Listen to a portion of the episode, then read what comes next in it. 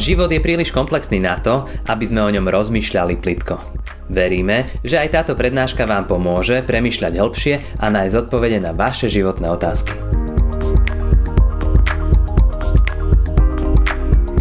sestry, dnes si prečítame biblický text eh, z knihy Žalospevov, alebo inak tú knihu poznáme ako Plač Jeremiášov, z 3. kapitoly verše 22 až 33. Takto.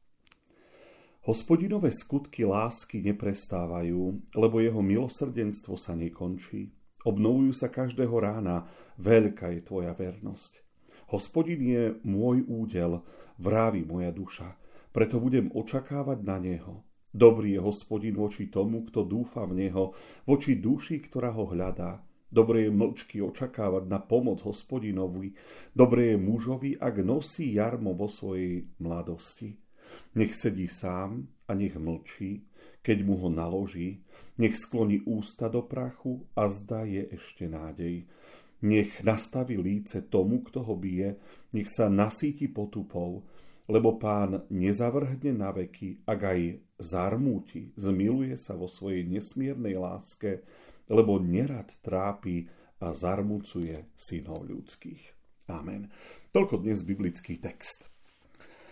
Len úplne náhodou som tento týždeň narazil na jeden článok, v ktorom autor rozoberal, ako sa z Boha starej zmluvy, ktorý je zákerný a pomstichtivý, žiarlivý a krutý Boh, stal Boh novej zmluvy, ktorý je dobrotivý a vystupuje ako láskavý otec. Čítal som teda pohľad človeka, ktorý bol zrejme neveriaci a čítal biblické texty z pohľadu ideológie, ktorú on mal a ktorú vlastne propagoval.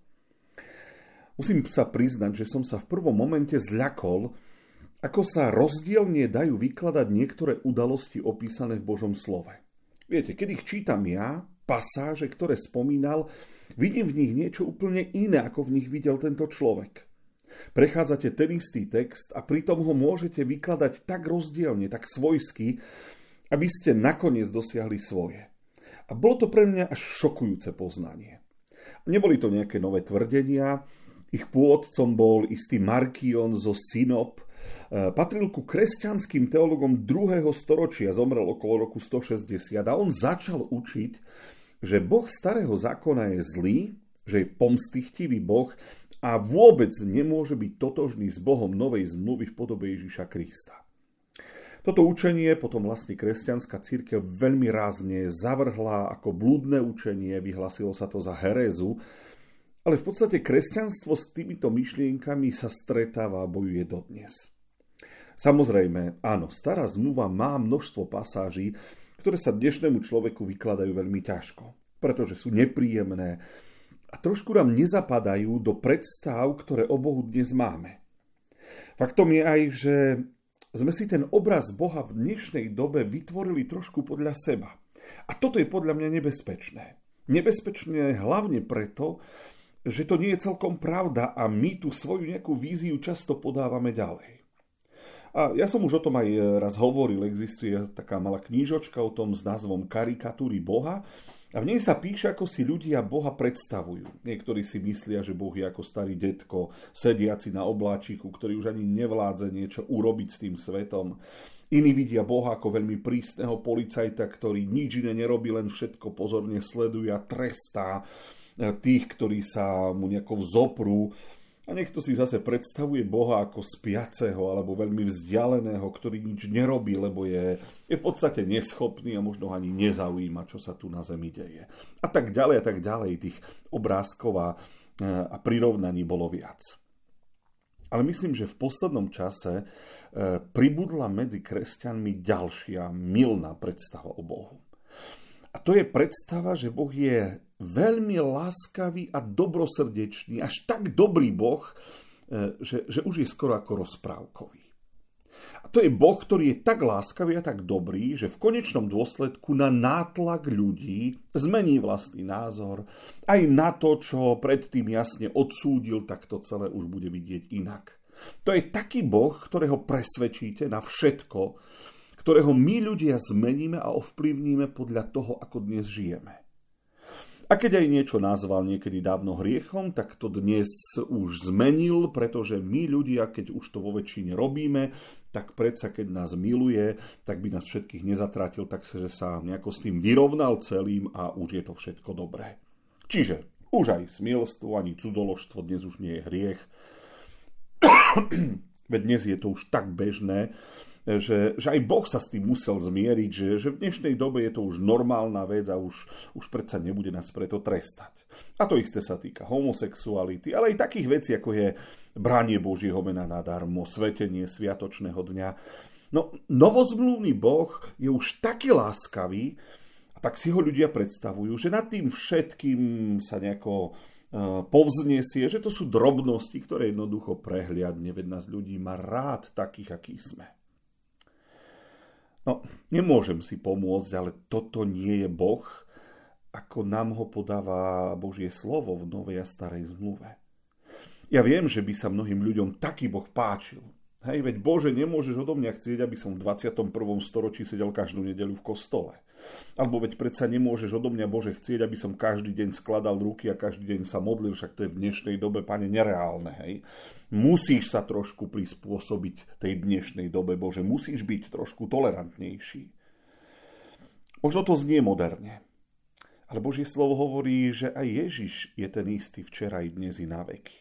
A takisto máme mnoho biblických slov, ktoré to isté hovoria o Bohu, že sa proste nemení, že je väčší, že je stály, stabilný. Takže nemáme na výber. A musíme sa naučiť akceptovať a príjmať Boha takého, aký je. Nie takého, akého si vymyslíme. Aj so všetkým tým, čo o ňom hovorí aj stará zmluva, nie len nová. A práve tu sme pri tom veľmi zvláštnom pochopení toho muža, o ktorom som na začiatku hovoril, a uh, ako si on uh, veľmi čudne vykladal niektoré starozmluvné pasáže. A ja vám zacitujem z toho článku na internete. Okrem iného sa dozvedáme, že Boh vyslal medvede, aby roztrhali 42 chlapcov, lebo sa posmievali jeho služobníkovi. Inokedy zabil 70 ľudí, lebo nazreli na jeho posvetnú relikviu. Väčšina pôvodných hebrejských textov dokonca uvádza až cez 50 tisíc obetí. A keď nasledovníci boha reptali, že upadajú, zoslal na nich mor a takto pripravil o život 14 700 z nich, to je z 3. Mojžišovej. Raz na svojich potulkách pozabíjal všetko prvorodené v krajine, človeka aj dobytok a obchádzal len domy potrete krvou alebo vydal príkaz vyhľadiť pôvodné obyvateľstvo zasľubenej zeme Kanánu, to je z knihy Deuteronomia. A ďalšiu genocídu, tento raz týkajúcu sa takmer celého ľudstva, vykonal osobne, pričom rád radom hubil ľudí i zvieratá. To je prvá Mojžišova 7. kapitola. No, ozaj veľmi zvláštne vnímanie niektorých historických udalostí, Boh napríklad zabíjal všetko prvorodené v Egypte? Tú udalosť predsa poznáme a tento Boží zásah má e, svoje opodstatnenie, má svoj dôvod. Nikdy by som to neopísal, že nejaký e, pán Boh v rozmare začal vraždiť ľudí, lebo sa nudil a pozabíjal deti dobytok. Alebo že vydá príkaz na vyvraždenie pôvodného obyvateľstva Kanánu, my vieme, prečo k takému príkazu zaviazal Jozu a spomínal to ešte Mojžišovi. Asi ťažko by sa dalo hovoriť o nejakých nevinných ľuďoch, ktorí svojim pohanským bohom, kanánskym bohom prinášali detské obete, svoje vlastné deti prevádzali cez oheň. Tak sa to píše tak, tak rozumne alebo tak nejako jemne, ale my vieme, o čo išlo, že tie deti vlastne tam pálili tým svojim pohanským bohom. Áno, tie udalosti sa dajú opísať aj takým spôsobom, aby sme z nich vykreslili Boha ako tyrana, ktorý bezdôvodne vraždí absolútne slobodných a veľmi milujúcich ľudí. Lenže všetky tie udalosti mali svoje dôvody a svoju príčinu. Keď čítate starú zmluvu, vidíte, ako, ako ľudia vtedy, veriaci ľudia mali pred Bohom veľkú úctu a rešpekt. Tá posvetná bázeň neskôr pripomínala ohromný strach a obavy pred Bohom, ktorý má nesmiernu moc a všetko môže. A pán Boh im v tej svojej svetosti a slave skutočne naháňal strach. A rozumiem, prečo pán Ježiš týmto ľuďom priniesol obraz Boha, ktorý je milostivý a milujúci, láskavý a starostlivý otec. A ozaj v dobe pána Ježiša Krista toto potrebovali ľudia počuť. Ale dnes je ľudské vnímanie Boha zase niekde úplne inde. Máme tu neveriacich ľudí, pre ktorých je pán Boh len na smiech. Máme tu ľudí, ktorí si myslia, že pán Boh ich má počúvať, lebo oni predsa najlepšie vedia, ako to vo svete chodí.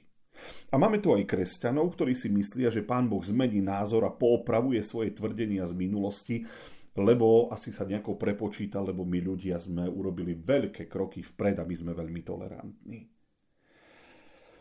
Myslím, že v dnešnej dobe znova potrebujeme viac počúvať o Božej prísnosti, o Božej rozhodnosti, o Božej nemennosti, aby sme si trošku poopravili ten milný obraz, ktorý sme si o trojedinom Bohu za posledné roky vytvorili.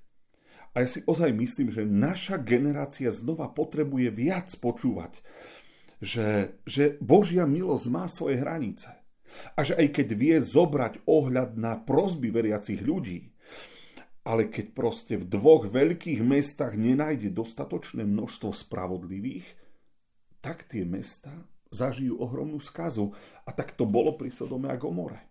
A ťažko sa to číta a ja viem, že je to možno pre niekoho nepríjemné čítať niečo také, ale toto je Boh, ktorého veríme.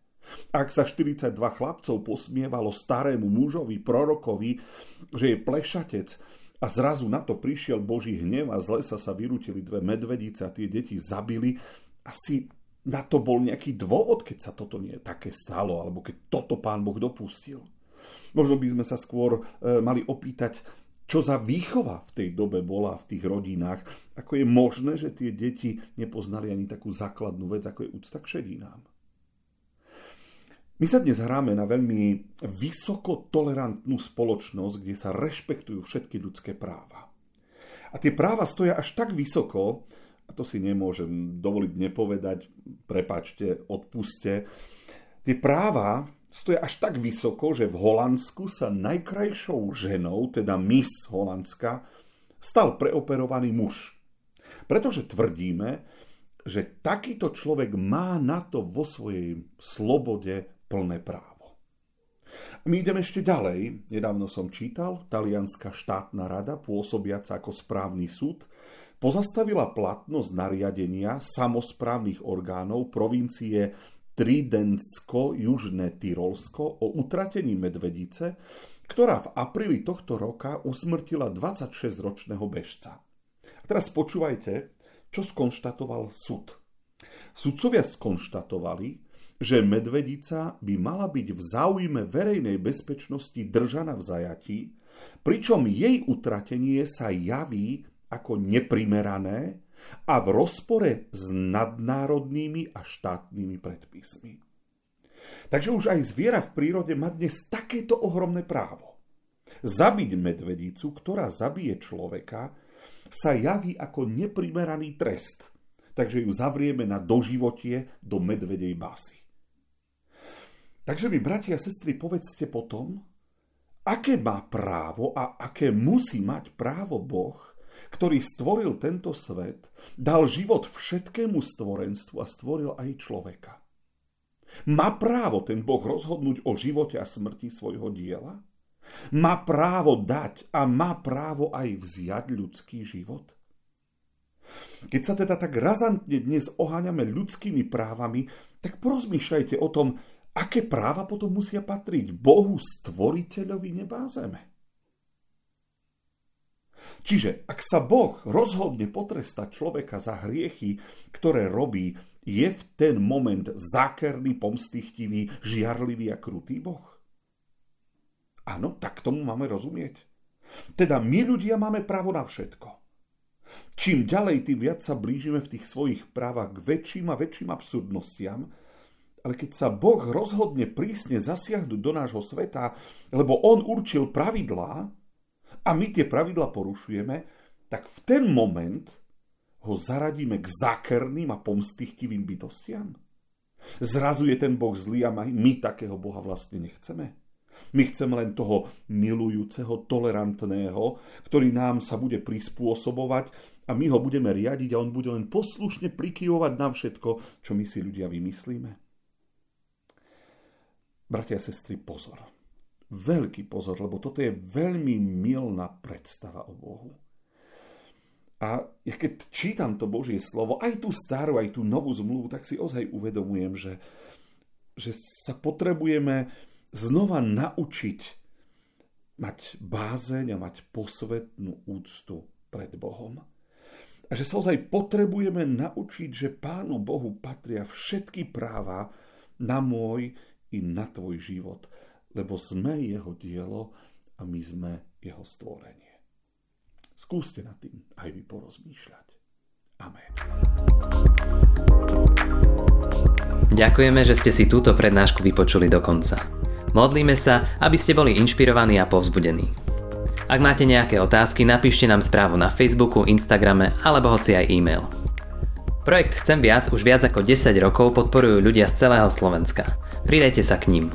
Aj vďaka vašim darom a modlitbám môžeme prinášať každý týždeň dobrú správu, povzbudenie a inšpiráciu tisíckam ľudí nielen na Slovensku. Ďakujeme.